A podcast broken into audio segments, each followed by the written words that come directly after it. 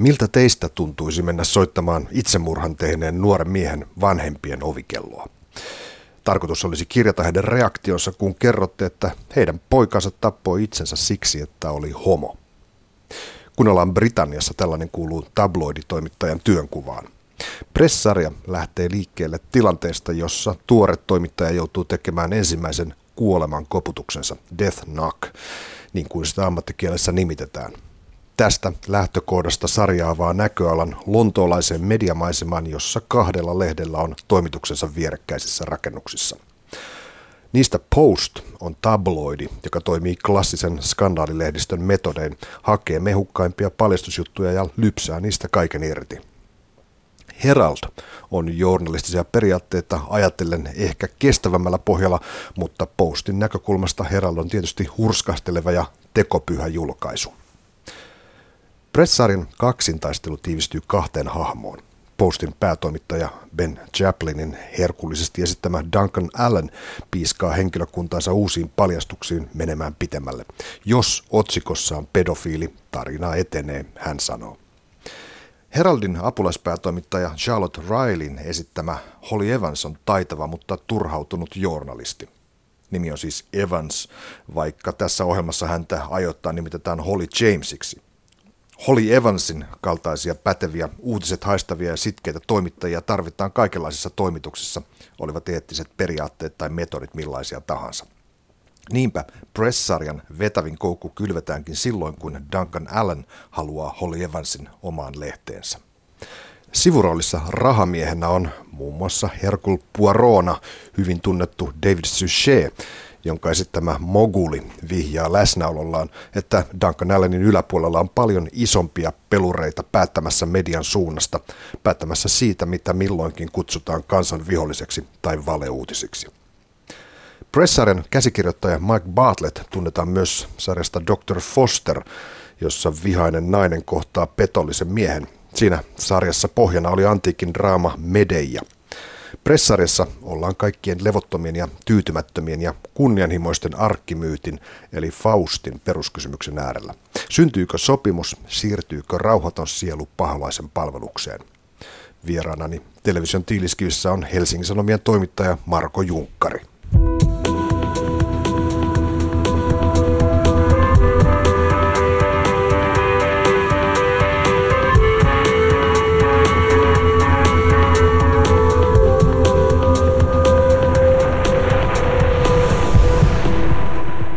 Marko Junkkari, meitä on tässä kaksi toimittajaa.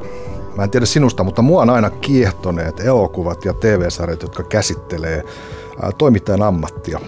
Tämä ei voi olla henkilökohtainen perversio, mutta miten, miten sulla on? Joo, kyllä. Siis olen katsonut kyllä näitä elokuvia. Sitten myös aika monessa TV-sarjassahan on myös toimittajia. Mun mielestä tulee meidän The Wire. Siinähän on toimittajat myös yhtenä. Siinä on poliiseita, huumekauppiaita Kyllä. ja poliisit oli, eikö tota, toimittajat on yksi ryhmä. Ja, niin se on koko viides kausi oikeastaan omistettu tälle. Kyllä. Ja sitten tota, sit mulla on myös tämmöinen, sit mä, mä, mä, luen tämmöisiä niin kuin toimittajahistorioita. Mulla on, mulla on, mulla on itse asiassa tämmöinen itse asiassa The New York Times fetissi, että mulla on hyllyssä varmaan niin kuin lähestulkoon kymmenen erilaista New York Timesin historiaa tai yksittäisen New York Timesin toimittajan tekemiä muisteloita. Ja Suurin osa keskittyy sinne ehkä 60-70-luvuille, mutta tota... Osaat sanoa, mikä siinä vetää? Mikä, mikä niin kiehtoo tuossa omassa duunissa niin sanotusti? No ehkä no, New York Times, niin, niin sehän on, ehkä siinä on ehkä tiettyä nostalgiaakin, että kyllä niin kuin New York Times silloin 60-70-luvulla oli Pentagon Papers ja oli vaikka mitä tämmöisiä mm, suuria, mm. suuria niin kuin skuuppeja tai tämmöisiä suuria kansallisia uutisia, joita media paljasti, Watergate ja nämä, niin on nämä No ehkä, ehkä se on semmoista vähän nostalgiaa. Siinä on tietty kultaa ja henkeä, ehkä. ehkä se oli, en tiedä oliko se niin erilaista silloin kuin nykyään, mutta ehkä se jotenkin kumpuaa sieltä. Aivan.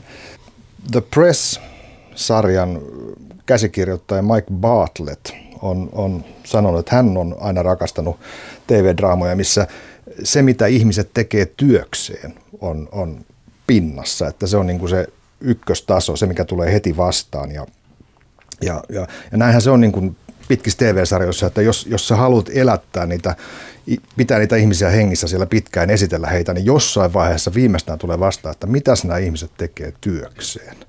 Ja Wirehan on hyvä esimerkki siitä, että se nimenomaan kertoo työstä. Se oikeastaan muusta kerrokkaa. Kyllä, ja, se, ja The Wire, se ansiohan kumpuaa sitä, että sehän on niin kuin, se on aika realistinen. Se mm. lähtee siitä ehkä realistisesta kuvauksesta, mikä ehkä aina näissä en tiedä, mitä, en tiedä, miten lääkärit ajattelee, kun ne katsoo näitä erilaisia sairaalasarjoja, että onko se duudi oikeasti tällaista. Ensimmäinen asia varmaan, mikä sieltä tulee, että ei ne juokse siellä. Tota. Mä luin tällaisen jutun, että Mike Bartlett oli pitchannut tätä pressarjan ideaa, mutta, mutta se, oli, se oli torjuttu. Tämä ilmeisesti tapahtui jo ennen tiettyjä skandaaleja, mutta sitten tuli nämä muun muassa New York, News of the World-lehden tämä puhelinhakkerointitapaus. Ja sen jälkeen tietysti, niin kuin tiedetään, on tullut koko tämä median digitalisoitumisen aiheuttama murros ja, ja, ja sitten myös niin kuin Trumpin viimeistään lanseeraama fake news ilmiö. Eli onko mediasta tullut yhtäkkiä niin kuin tämän takia seksikästä?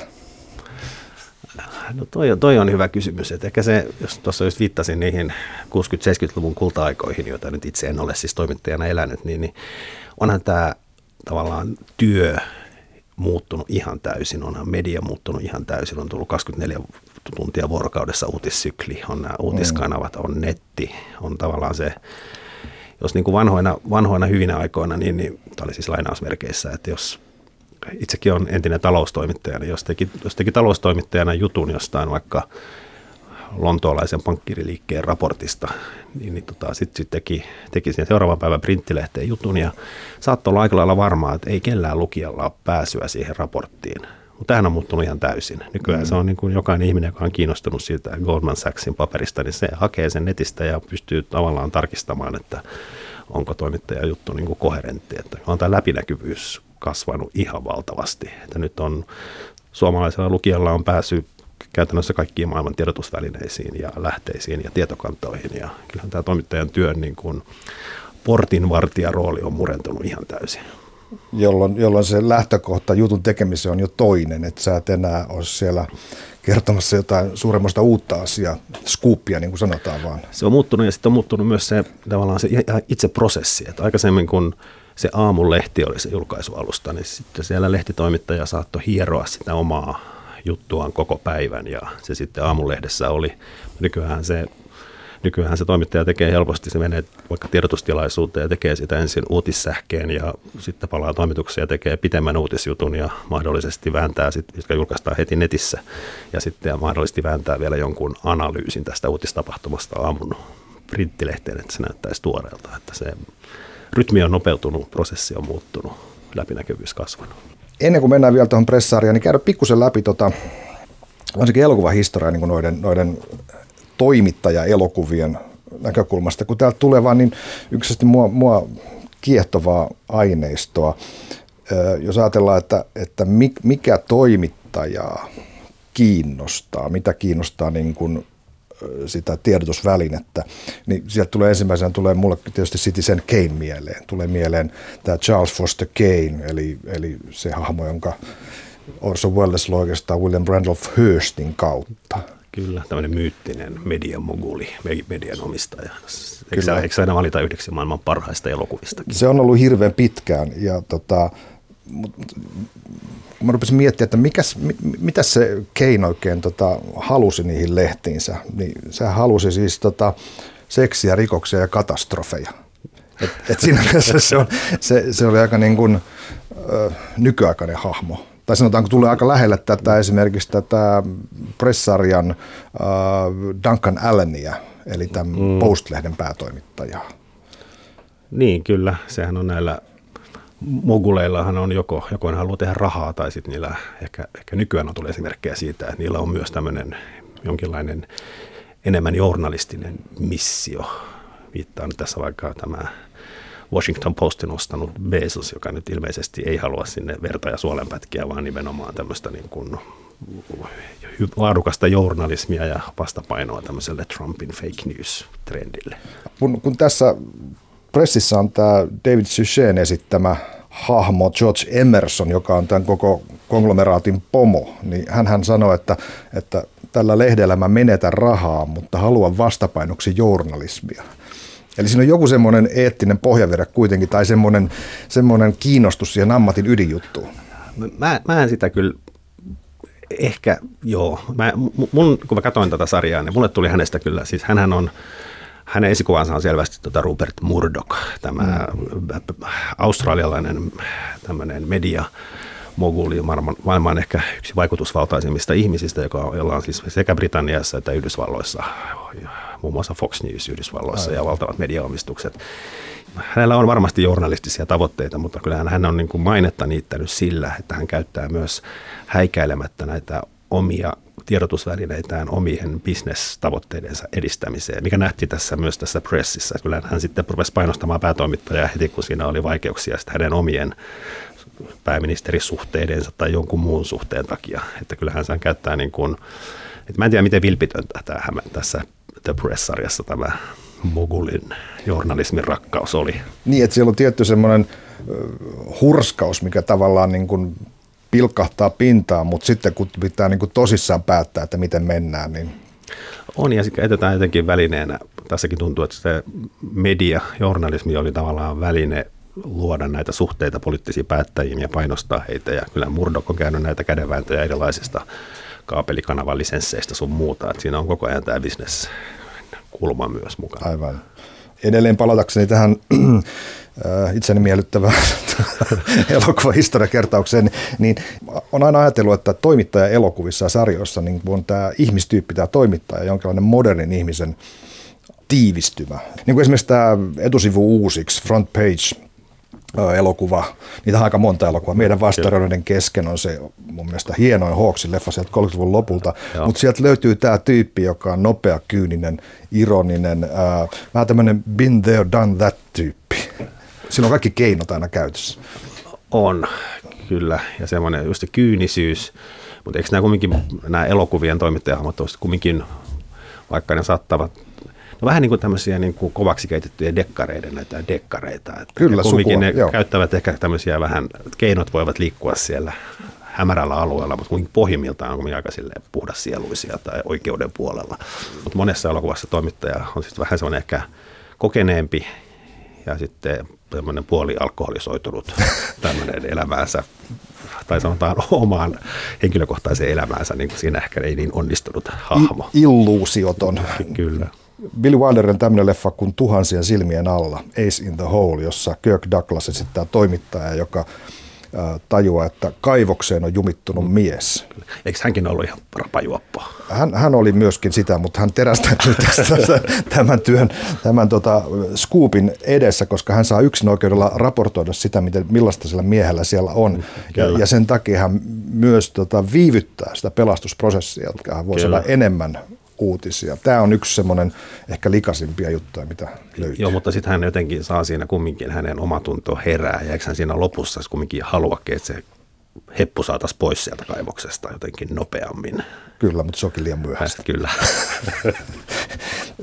Sitten tota, on tietysti tämä julkisjahti. Sehän on niin kuin perusjuttu, jos ajatellaan La Dolce Viittaa ja Mastrojanin esittämää Marcelloa, joka sana luuhaa sen Anita Egberin perässä. Tämähän on yksi, yksi tota ydinasioita, mikä kuuluu jokaisen ison mediatalon toimintaan.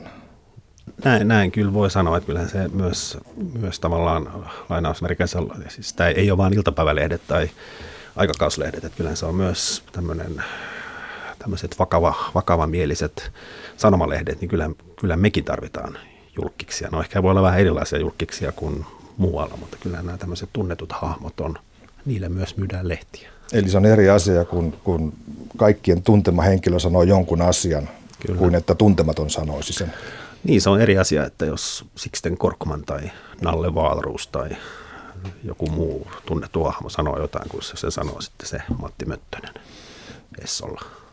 No sitten Marko Junkkari, on tämä tutkiva journalismi. Päästään siihen kohtaan, mitä sä alussakin puhuit, eli, eli esimerkiksi Watergateen. Ja siellä on presidentin miehet-elokuva. Sitten on siellä myös vaikka Spotlight-elokuva Kyllä. muutaman vuoden takaa, jossa tätä seksiskandaalia Bostonissa puitiin.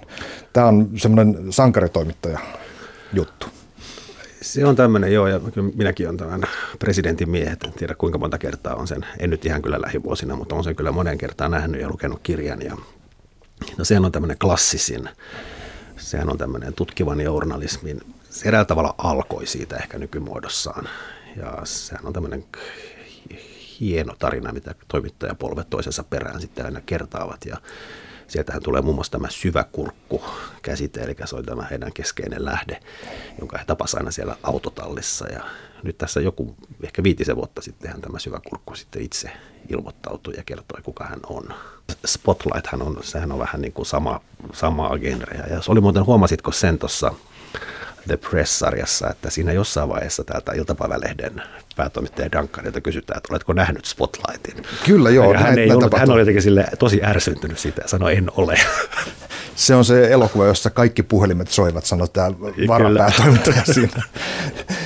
Työ siellä lehdessä, niin sehän on aika semmoista arkista, arkista tekemistä, että ei siellä nyt kovin usein presidentin miehistä sinänsä puhuta, mutta onhan se siis onhan se siinä mielessä, että uutistyössä meidän tehtävä on kaivaa uusia tietoja, saada, saada tietää asioita, mitä välttämättä vallanpitäjät tai muut eivät halua kertoa. Että sehän on sitä meidän työn ydintä. Et ehkä siellä niin kuin jossain alitajunnassa on jonkinlainen tämmöinen haave siitä, että mm. pystyisi, pystyisi niin kuin tavallaan paljastamaan, paljastamaan isoja asioita, joita ei haluta kertoa. Ja sitten muuten kolmas on tähän, jos on presidentin miehet Spotlight, ja sitten on tämä tuore leffa The Post, mikä kertoo mm. Washington, Washington Postin tästä Pentagonin papereihin liittyvästä jupakasta. Tuli nyt vuosi sitten. Suuntaan. Kyllä, se on se Spielbergin leffa. Kyllä, kyllä. Ja jos... siinähän on sama, sama sävy. Että... Mm. Ja siinä, siinä nostetaan myös niin kuin lehden kustantaja, eli tota, Mary Streepin esittämä hahmo. Se on Catherine Graham, Kyllä, klassikko, tai siis aika legendaarinen hahmo niin kuin lehtialalla. Hän oli siis kustantaja ja otti siinä valtavan riskin. Hän oli sen tota, se oli vielä hänen suvussaan tämä lehden omistus mennyt sukupolvelta toiseen ja sitten hänen aviomiehensä oli kustantaja, mutta hän sitten, hän sitten joutui lopettamaan, vai teki itsemurhan peräti, mutta sitten tämä Catherine Graham oli siis tämmöisessä valtavassa paineessa tavallaan koko suvun historia sukuyhtiön niin kuin tulevaisuus käsissään. Mm. Ja sitten hän otti valtavan riskin, päätti julkaista nämä tota, salaiset paperit, jotka jälkeen sitten poliisi tota, virkavalta yritti estää lehden ilmestymisen sun muuta. Tällähän muuten sukua on, on pressarjassa tämän, tämän tietyn MI5in tota, salakuuntelu, katselu, Kyllä. jutun julkaiseminen siinä Herald-lehdessä. Valtakunnan politiikkaan asti ulottuva iso paljastus. Niin kyllähän kaikissa leffoissa, kaikissa sarjoissa tai leffoissa pitää olla jonkinlainen salaliitto, koska eihän se muuten kiinnosta ketään. Joo, joo, totta kai, koska se viittaa myös siihen, että pelissä on jotain tuntematonta. Kyllä. Ja tuntematon aina kiehtoo. Se on yhtä mielenkiintoinen kuin kuolema. Tässä on edetty tavallaan 30-luvulta tähän päivään. Teknologia kehittyy ja, ja julkaisurytmi kiihtyy, mutta mikä tuossa on pysyvää tässä, tässä duunissa? Ja mikä näkyy tässä Press-sarjan toimittajien työssä? No onhan no siis toimittaja tuossa työssä ylipäätään, niin onhan siinä, vaikka julkaisualustat on muuttunut ja prosessit on muuttunut ja kaikki on muuttunut, niin onhan se perimiltään ihan sama kuin aina ennenkin. Että siinä tavallaan välitetään tietoa, se on tiedon välitystä, kaivetaan asioita, koitetaan paketoida ne, kirjoittaa leikata, rakentaa semmoiseen muotoon, että katsojat, kuulijat, lukijat ymmärtävät ne ja se on tiedon välitystä ja sitten jossain määrin toki tässä kamppaillaan ihmisten vapaa-ajasta, niin pitäähän sinne myös viihdyttää. Niin, Siinä tämä, perusasetelma on niin ollut aina sama. Ja kyllähän nämä totuuden etsiminen, sehän on, sehän kai se pohjimmiltaan on ja sitä se on ollut se 30-luvulta lähtien. Mennään semmoiseen perusasiaan kuin realismin taso pressarjassa ja, ja toisaalta siihen, että on, kuinka merkityksellistä se, että onko tällainen lehtimaailmasta kertova, mediamaailmasta kertova sarja realistinen. Mikä, mikä sun oma arvio siitä, että miten, miten läheltä sitä oikeata lehtityötä tässä mennään? Ja mä en tiedä, onko se sitten niinku onko onko se tosiaan, niin kuin tuossa alussa puhuin näistä lääkäreistä ja lääkärisarjoista tai poliisit ja poliisisarjat, että ärsyttääkö niitä, näitä ammattikuntia yhtä paljon kuin siinä TV-sarjasta elokuvassa esittää se heidän työnsä jotenkin jotenkin heidän mielestään väärällä tavalla, mutta huomasin vaan, että kyllä tästä myös Britanniassa tämä The Press TV-sarja on saanut toimittajalta aika voimakasta kritiikkiä nimenomaan siitä, että se ei ole realistinen. Ja mä yritin niin kuin itse, koska mun mielestä se ehkä ei ole niin merkityksellistä, mä, mä niin kuin suggeroin itseni semmoiseen tilaan, että mä en niin kuin välitä semmoisesta niin kuin mun mielestä ei lehtitalon kuuluvasta toiminnasta, enkä myöskään tunne siinä mielessä brittiläisiä lehtitaloja, mutta mm. ei, ei sille voinut mitään. Kyllä mulle tuli aina välillä se ärsyt. No siis esimerkiksi tämä, tämä tota, varapäätoimittaja tässä vakava mielessä lehdessä, tämä Heraldissa, Heraldissa niin, niin hän, hän, hän, tota, hän antoi tota, tehtäväkseen paljastaa tässä eräässä tämmöisessä tasolla vanhusten hoitolaitoksessa olleita niin kuin, koska siellä oli kuolleisuus kasvanut edellisen vuoden aikana merkittävästi ja sitä ei selitettiin pelkällä sattumalla. Ja sitten hän antoi tehtäväksi jollekin tämmöiselle nuoremmalle toimittajalle vähän penkoa asiaa ja se nuorempi toimittaja ei päässyt niin kuin asiassa yhtään sen eteen. Hän taisi vaan googlata. Hän, hän vaan googlaili. Ja sitten tämä Holly, tämä yksi näistä päähenkilöistä, niin, niin hän aamulla vaan päätti herätä pari tuntia aikaisemmin kuin tavallisesti. Ja sitten siinä niin kuin aamun parin tunnin aikana jotenkin ratkaisi tämän koko keissin. Eli hän meni sinne sairaalaan ja haastatteli siivoja ja sitten selvisi, että tota, siellä on vähennetty jonkun desifiointiaineen määrää puoleen ja se on sitten lisännyt jotain sairaalabakteereita ja infektioita niin kyllä mä jotenkin huokailin siinä, että voi, että voi herra jestas, kun tämä työ olisi näin helppoa, että herää kaksi tuntia aikaisemmin ja kiiruhtaa sinne sairaalaan ja ilmeisesti siinä aamun kahden tunnin aikana sitten välittömästi löytää siivoja, joka haluaa kertoa tämän asian. Ja, että siinähän, että siinä tavallaan tehtiin aika helpoksi tämä työ, mutta toisaalta ehkä se pitää ymmärtää tämmöisistä draamallisista lähtökohdista. Ja olihan siinä paljon muitakin yksityiskohtia, mitkä, mitkä ei kyllä ihan täsmää. Tuossa varmaan on se, että pitää tiivistää aamun kahteen tuntiin viikkojen tai kuukausien duuni. Kyllä. Ja sitten kyllähän näitä äh, brittitoimittajia tuntuu ärsyttävän kaikkien eniten tässä sarjassa se, että aasina ei kiroilla, koska lehti tota, siellä toimituksessa se kielenkäyttö on aika ronskia. Sitten se, miten niin kuin hyvin nämä toimittajat pukeutuvat, että ne oli vähän tämmöisiä, oli vähän tämmöisiä mallin näköisiä niin kuin kaikki. Ja toimittajathan, niin kuin minäkin nyt tässä nyt pukeutunut tämmöiseen rispaantuneeseen pikkutakkiin, niin, niin mehän ollaan tunnettuja siitä, että tyylitajua ei löydy. Kyllä ne usein mun mielestä kuitenkin sanoo niin kuin ihan ohi mennä, että fuck off siitä, me tuolille sentään. Tota, mutta semmoiseen mä kiinnitin kyllä huomiota, että kun eräs Heraldin toimittaja, naistoimittaja menee istumaan baariin postin toimittajan viereen ja sitä naistoimittaja lähtee vessaan, hän hättää käsilaukkuunsa siihen. Kyllä. Ei kukaan nainen jätä käsilaukkua ei. tuolilla mennessään vessaan. Ja, ja, ja sitten oli toinen, mikä niin kun, sittenhän tämä Holly, tämä, tämän Heraldin varapäätoimittaja, otti sitten kämppikseksi tämä kilpailevan iltapäivälehden tämän nuoren, nuoren miehen. Koska Ed, Edin, jo, Edin. Ja sitten niin kuin tämä Ed, joka oli vähän tämmöinen, jonka moraali nyt ei ollut ihan kondiksessa, niin hän oli sitten sieltä löytänyt, löytänyt tämän muistiinpanoja ja varasti hänen niin kuin valtavan skuupin omalle lehdelleen. Mutta kyllä kyllä siis toimittajat, niin kuin, vaikka muuten voidaan olla holtittomia ja tota, jotenkin elämänhallintaa voi olla hakusessa, mutta kyllä, niin kuin, kyllä skuupit pidetään niin tiukasti piilossa, että ei kukaan toimittaja oikeasti jätä oman skuuppinsa papereita edes kämppää sen levälle, varsinkin tietää, että siellä on kilpailevan lehden Aivan. tyyppi. Joo, joo toi, oli, toi oli totta.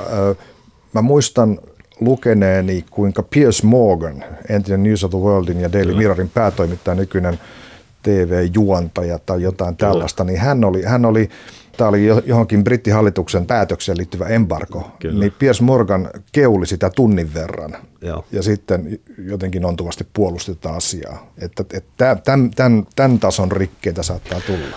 Joo, Piers Morgan on, hän oli selvästi myös esikuvana tässä, tässä TV-sarjassa, mutta Piers Morgan on äärimmäisen kiehtova hahmo. Että hän, oli, hän oli siis aikoinaan, tota, hän oli Sunin News of the Worldin päätoimittaja ja sieltä siirtyi sitten Daily Mirroriin, jossa hän oli, joka on tämmöinen niin kuin Labour ja vasemmiston lähellä oleva iltapäivälehti. Ja hän niitti mainittaa, että hän oli siis aivan häikäilemätön ja hän niin kuin, käytti paparatseja niin kuin ennennäkemättömän innokkaasti, mutta se, mä oon lukenut hänen niin kuin päiväkirjansa ja siellä hän muun muassa niin kuin, hän niin kuin rihvastelee sillä, että hän Daily Mirrorin päätoimittajana onnistuu onnistui, pakotti jonkun toimittajansa pukeutumaan siivoojaksi, joka meni kilpailevan lehtitalon meni siivoamaan heidän toimitustaan ja varasti sieltä.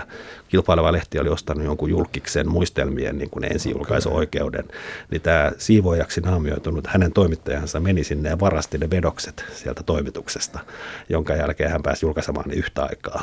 Ja tämä niin kuin, tästä suomalaisesta vinkkelistä, tähän olisi niin kuin, ei tota ikinä kukaan kehtaisi tunnustaa. Tai niin kuin, tuossa rikotaan niin kuin sekä journalismin periaatteita että tämmöistä kollegiaalisuutta että niin kuin kaikkea muuta. Aivan. Hänelle tämä on niin ylpeyden aihe. Ja se Joo. ehkä kertoo myös sitä, että kun Briteissä iltapäivälehdillä ja ylipäätään kaikilla lehdillä on niin valtava se kilpailu, niin siellä ne keinot on aika rajuja verrattuna suomalaiseen. Ja sehän näkyy myös tässä The Press-sarjassa. Ja se käytännöt ja lainsäädäntökin on erilaisia. Eli, eli Britanniassa, niin kuin Jenkeissäkin, on, on erilainen säätelysysteemi. Siellä on tämä common law, eli, eli mikä, mikä liittyy siihen, että e, niin kuin ennakkotapaukset on ne, jotka ratkaisee, eikä niinkään lainsäädäntö.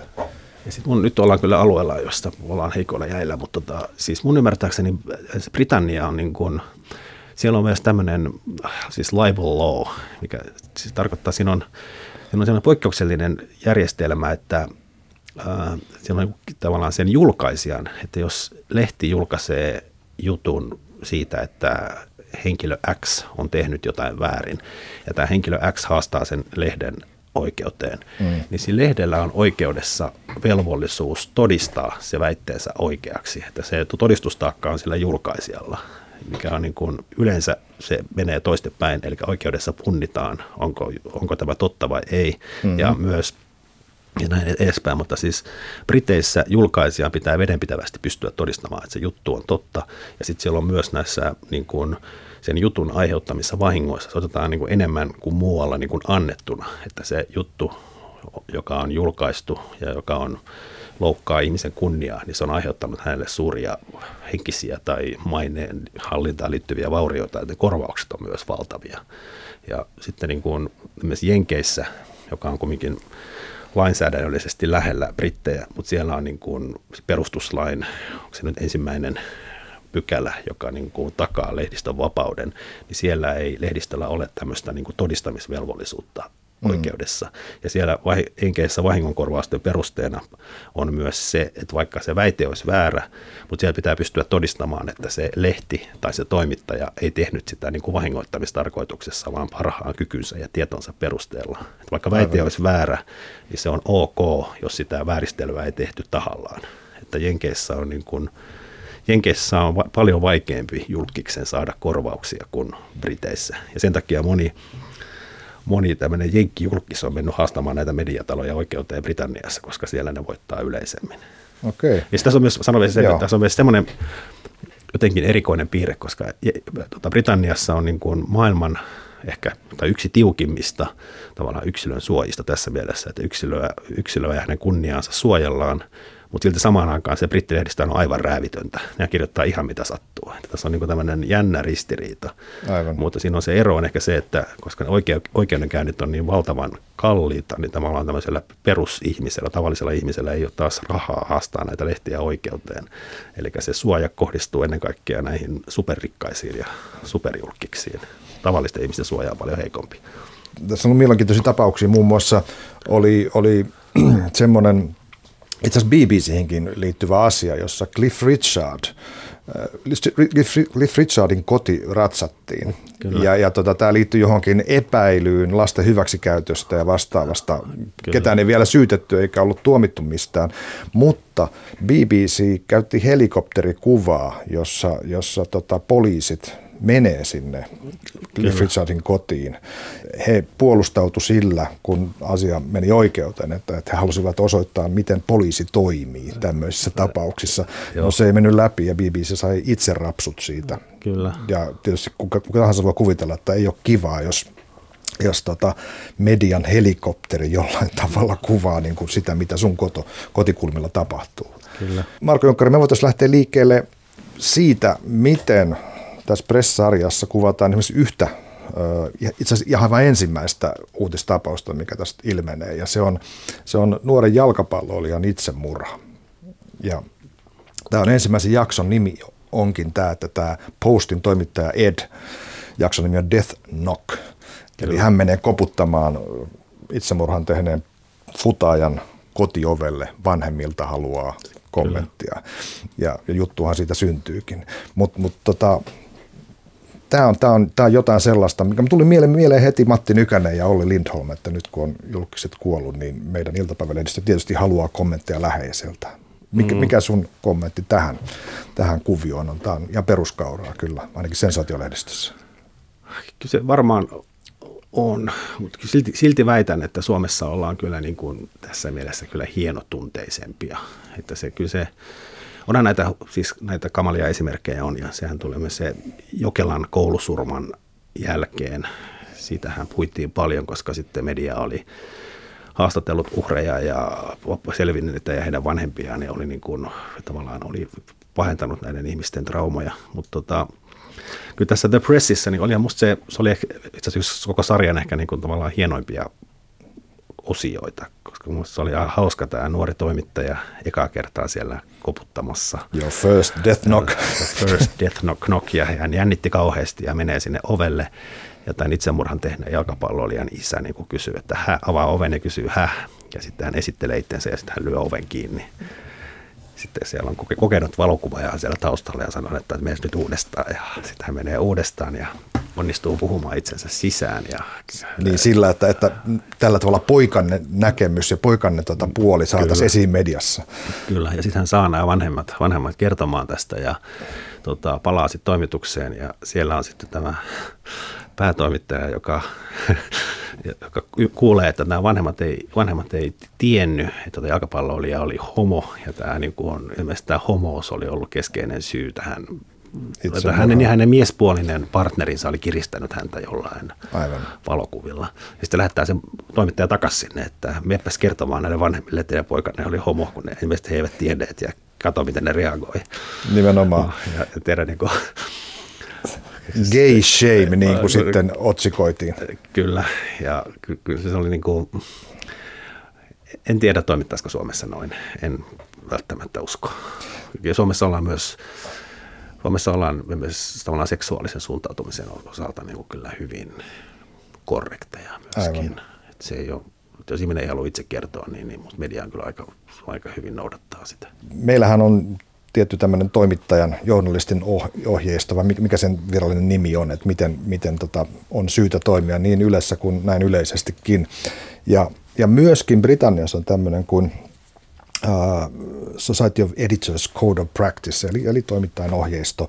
Ja, ja jossain jutussa mainittiin, että tämä gay shame-juttu rikkoi viittä ensimmäistä pykälää, mitä, mitä tässä, tässä on. Eli, eli, eli ne on, että tarkkuus, sitten yksityisyyden suoja, sitten tämmöinen ahdistelu tai häirintä, Kyllä. sitten tungettelu silloin, kun on kyseessä surun tai järkytyksen kokeminen, Kyllä. ja viidenneksi vielä itsemurhien uutisointi. Kyllä. Ja nyt, nyt tässä on mielenkiintoista se, että kohdassa 235 julkinen etu, eli joksi mä tota, suomennan public interestin, mm. että jos public interest, julkinen etu tota, vaatii, niin silloin, silloin tota, jos se on vaikka rikoksen, rikoksen selvittäminen tai osallistuminen julkiseen keskusteluun tai missä määrin asia on jo tiedossa, jolloin, jolloin tota, sitä voidaan jatkoa tai ilmaisun vapaus, niin nämä niin kuin, saattaa tuoda poikkeuksia, mutta ei kuitenkaan niin kuin, äh, esimerkiksi suru- ja järketyksen kokeneiden ihmisten niin kuin kotiin tunkeminen, niin se ei todellakaan kuulu mihin poikkeustapausten piiriinkään.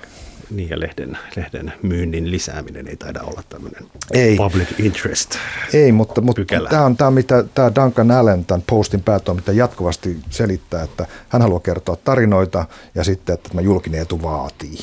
Mm. Että ne, on, ne on ne perustelut tota, mille tahansa siinä vaiheessa, kun sitten tämä The Postin päätoimittaja yritti houkutella tätä Heraldin Hollia töihin sinne, niin ehkä hän kävivät tämmöisen journalistisen keskustelun. Ja siinä tämän iltapäivälehden Postin päätoimittaja, se muotoili jotenkin niin, että että, tota, että te siellä Guardianin tapaisessa Heraldissa, niin te koetatte parantaa maailmaa ja onko se nyt paljon parantunut.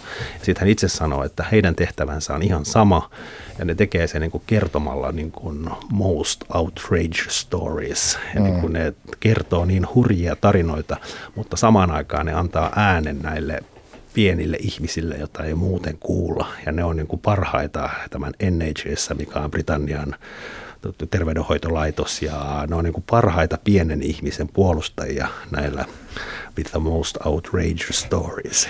Tämä oli jotenkin niin hauskasti sanottu ja sitä se korostaa sitä, että heidän tehtävänsä on viihdyttää.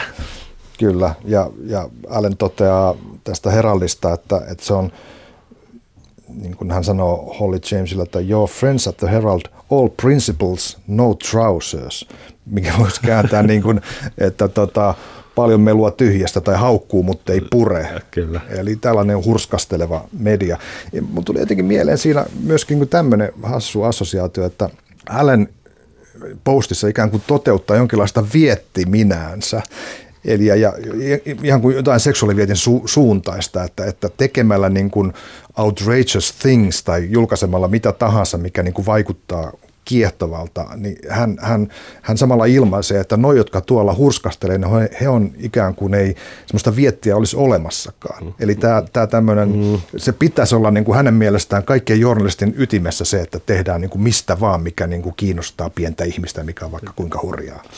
Kyllä, ja sitten siinähän oli myös esimerkki, kun ne sitten paljasti tämän erään miljardöörin tavallaan seksuaalisen häirinnän, just tämä, mikä he varastivat tältä Heraldilta se juttu, mutta sitten päivänä kaksihan se siirtyi sinne jonnekin aivan lehden peräsivuille, että se oli tavallaan kaluttu luu, mm. päivässä kaluttu, että se tavallaan kiinnostavuus edellä. Mua niin kiinnosti tässä tämä tietynlainen kaksintaistelu. On mainittu nämä Duncan Allen ja tämä Holly James, tämän Heraldin varapäätoimittaja, joka toimi oikeastaan semmoisena editorina siinä lehden alussa. Allen haluaa tämän Holly Jamesin omaan lehteensä. Ja mä, mä ajattelin jotenkin, nämä näkee toisessa, hän näkee niin kuin itsensä ehkä siinä Holly Jamesissa, jo, siinä semmoisessa niin kuin drivissa, mikä, mikä Holly Jamesilla on. Mm. Eikö se ole tavallaan semmoinen, niin kuin, niin kuin usein, usein kun vastapuolet draamassa – esitetään, niin he on hirveän riippuvaisia toisistaan. He, he, he olisivat vain puolikkaat, jos sitä toista puolta ei olisi. Kyllä. Joo, olen tuosta ihan samaa mieltä. Ja siinähän oli tämä tota, um, Holly Allen, tota, oli tämmöinen... Holly James. Holly James, anteeksi. Niin. Äh, Duncan Allen, Holly James. Holly James oli tämmöinen, hän oli siis niin kuin apulais uh, deputy editor, ja hänhän, niin kuin, hänhän oli sen Heraldin niin kuin journalismin ydin, vaikka hän ei itse niitä juttuja tehnyt, mutta hän niin kuin jakoi ne aiheet. Hän oli se, hän oli se moottori siellä keskellä, joka mm. jakoi toimittajille niitä palasia. Just se, että hän lähtee aamu, aamu, aamulla käymään siellä sairaalassa ja kaivaa sen skuupin sitten kahdessa tunnissa. Että hän oli tavallaan sen Heraldin toimituksen journalismin kova ydin, vaikka hänen oma nimensä ei välttämättä vissiin näkynytkään aina sitten Bailainissa lehdessä. Ja sitten tämä tota, kilpailevan lehden tämä päätoimittaja Duncan tavallaan tajus ilmeisestikin tämän, miten merkittävä hahmo tämä on. Ja samaan aikaan se tulihan se siinä sarjassa, että ilmeisesti tällä, vaikka nythän tämä oli tämmöinen läpeensä paatunut ja korruptoitunut ja journalistisesta etiikasta vähät välittävä iltapäivälehden päätoimittaja, mutta hän oli nuoruudessaan ilmeisesti ollut hyvinkin hyvä toimittaja. Siinähän parinkin otteeseen mainittiin, että miten hienoja juttuja hän oli nuoruudessaan tehnyt. Että ehkä hän vähän näki itseensä tässä. Aivan. Täällä kumminkin jossain syvällä mustan sielun ytimessä oli tällä journalismin kaunis liekki. Ihan kuin Charles Foster Kane, se Rosebud. Kyllä. Siinä on kohtauksia, kaksikin kohtausta, jossa Duncan Allen ja Holly James on kirkossa tapaavat sopiakseen asioista. Ja, ja siellä on erään päätoimittajan hauta. Ja tämä päätoimittaja nimenomaan on, niin kuin Holly James muistaa, on, on aikanaan kehunut Duncan Allenia, että tässä on niin kuin lupaavin toimittaja, minkä olen kuunaan tavannut. Kyllä, kyllä. Ja brittiläistä, brittiläistä tätä mediakenttää kuvaa, niin, niin kyllähän sitten Duncan Allenille iltapäivälehden päätoimittajalla, niin hänellä oli niin kuin, hänellä on niin kuin suora yhteys pääministeriin ja pääministerihän vähän niin kuin soitti nöyrästi hänelle ja pyysi asioita, ja, mutta sitten jossain vaiheessa heille tuli sitten vähän niin kuin välirikko, mutta tässä taas palataan siihen Pierce Morganiin, joka näissä päiväkirjoissaan, niin, niin hän, hän toimi siis, hän oli tota Daily Mirrorin päätoimittaja Tony Blairin pääministeri aikana, ja se Tony Blair oli täysin hänen tämmöinen tämmöinen sylinukkeensa, että hän, hän oli siis, se kävi suunnilleen kerran viikossa, kävi lounaalla tai päivällisellä Tony Blairin luona, ja Tony Blair, koska Daily Mirror oli vetäminen Labourin kannattaja, niin tota, Tony Blair teki ihan täsmälleen, mitä hän Pierce Morgan halusi. Eli tällä on ihan oikea historiallinen pohja. Kyllä. Mitä ei voisi taas oikein ehkä ajatella tämmöiseen suomalaiseen ympäristöön? No ei, no, ei se pääministeri kyllä, ei sitä, sitä ei ole niin helppo hyppyyttää eikä sitä varmaan Suomessa ehkä sillä tavalla yritetä. Jos sanon sen, että siinä on yksi, yksi syyhän on se, että niin kuin Britanniassa nämä lehdet ottaa, niillä on selkeä poliittinen linja ja sitten ne pääkirjoituksessa ne ottaa selvästi kantaa, että kumman konservatiivia vai Labourin puolella ne on. Että niiden tavallaan ne, ne on niin kuin osapuolia selkeästi tässä politiikassa. Sitten voitaisiin Marko Junkari puhua vielä, vielä siitä, että miten näiden henkilöiden toimenkuva vaikuttaa heidän yksityiselämäänsä, koska sehän on niin kuin vahvasti sidoksissa, että kun Duncan Allen on tavallaan myynyt sielussa tälle lehtielämälle, niin siinä tapahtuu traagisia hänen yksityispuolellaan. Eli musta on kyllä hieno kuvio tämä, että hänellä on suhde maksettuun naiseen, jonka kanssa hän käy kyllä. hotellissa. Kyllä.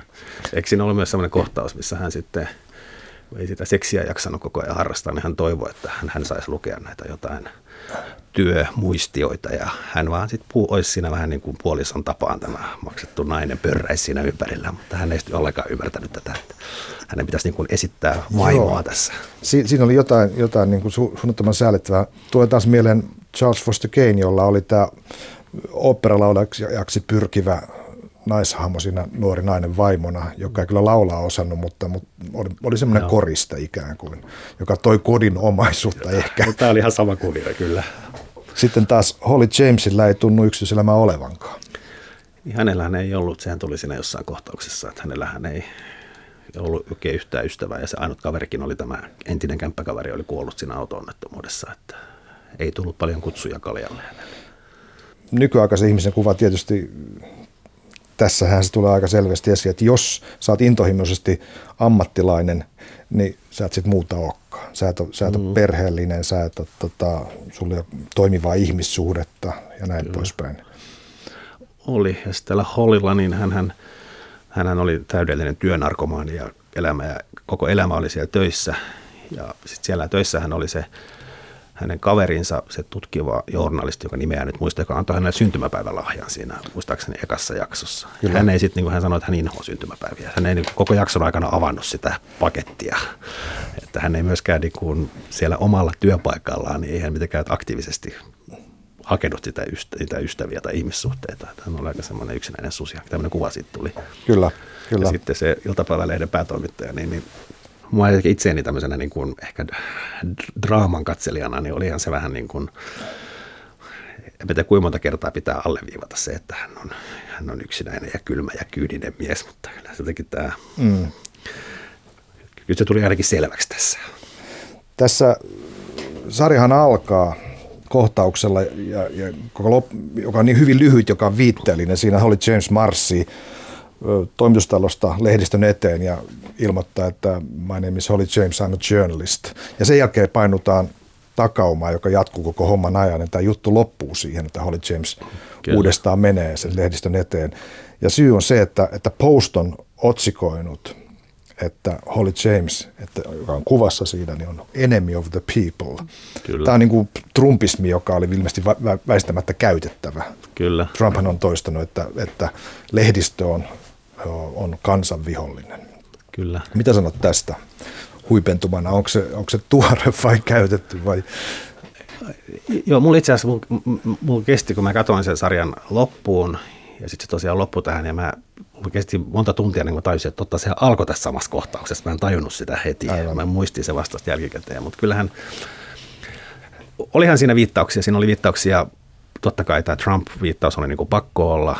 Ja olihan siinä sitten, siinä oli viittauksia myös tähän tota, News of the Worldin tähän hakkerointiskandaaliin tosi aika varovaisesti. Siinä oli se yksi kohtaus, missä tämän taas sen Edin, sen nuoren toimittajan piti lähteä tota, toinen itsemurha tehnyt poika, niin se piti saada sen hänen äitinsä antamaan synninpäästö tälle lehdelle. Kyllä. Ja siinähän päätoimittaja sanoi, sanoi hän, että eti se äiti käsiisi käytä, käyttämällä mitä keinoja tahansa. Ja sitten hän meni puhelimeen ja soitti jollekin ja sanoi, että kaikki tämän äidin kontaktit viimeiseltä kuukaudelta ilmeisesti viittasi hakkerointiin jonkinlaiseen salakuunteluun, jotain yhteyksien selvittämiseen, mutta sitä ei, ei mitään sen enempää siitä. Break free on yksi lause, minkä Alan muuten sanoo Jamesille. Eli, eli tämäkin joo. viittaa siihen, tota, että vapauta libidosia, tee härskejä juttuja. Oli, mutta sehän oli, sehän oli myöskin jotenkin vielä sitten kun se kohtaus, missä tämä Holly siirtyy sieltä asialehti Heraldista, sitä, kun hän menee töihin sinne postiin, niin sitten hän niin kuin, ei se kestä kuin muutama tunnin siis hänen työsuhteensa, mm. mutta hän kumminkin osoittaa siinä aikana, miten hyvin hän hallitsee halutessaan myös tämän iltapäivälehden toiminnan, koska sehän oli tämän Hollin idea, että nyt hommataan se itsemurhan tehneen pojan äiti tänne antamaan synninpäästö. Ja otetaan tämmöinen kiusaamisen vastainen kampanja, että tavallaan sotketaan tämä vesi niin pahasti, että kukaan ei tajua enää syyttää tätä postia. Ja hän osoitti, että hän on tavallaan genrestä riippumatta, niin hän on tosi taitava toimittaja tai tämmöinen editor. Totta, joka oli niin aikaista hieno esimerkki siitä, että, että me, me ollaan niin kuin kaikki niin kuin hiuskarvan, tota, tai sanotaanko aivan, aivan niin kuin lyhyen matkan päässä siitä, että mekin voitaisiin toimia näin. Kyllä. Koska ne keinot on tavallaan samat, mutta se, niin kuin jotenkin se moraalinen Kyllä. aspekti pitäisi pitää mielessä. Kyllä. Marko Junkari, lopuksi puhutaan vähän siitä, että tässä meillä on niin kuin tavallaan tietyllä tavalla romanttisesti ollaan tässä lehtimaailmassa. Siellä puhutaan, niin kuin britit sanoo, että koska lehti on off the stone. Mikä, mikä tota leht- Hesarissa on ollut tämä termi, kun se lähtee painoon ja sitä ei enää voi muuttaa silloin, kun se vielä... Se lehti on kiinni silloin. Kiinni. Joo. No täällä se on off the stone ja sitten niin kuin se, on, se on se hetki, jolloin niin kuin kaikki lähtee bisselle ja lehti ilmestyy sitten ja sitten seuraavana aamuna seuraukset nähdään.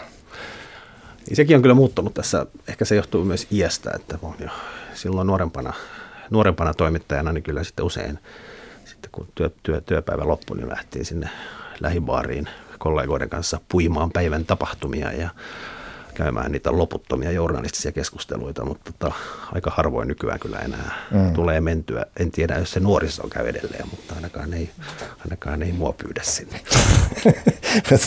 Pitäisikö katse niin kuin tämän kaltaisessa draamassa kääntää sinne, missä ne todelliset päätökset tehdään. Mä viittaan tietysti Googleen ja Facebookiin ja Silicon Valleyin, koska nehän on kuitenkin niitä instituutioita, jotka hallitsevat tätä mediamaailmaa, jos näin niin kuin isoa perspektiiviä katsotaan.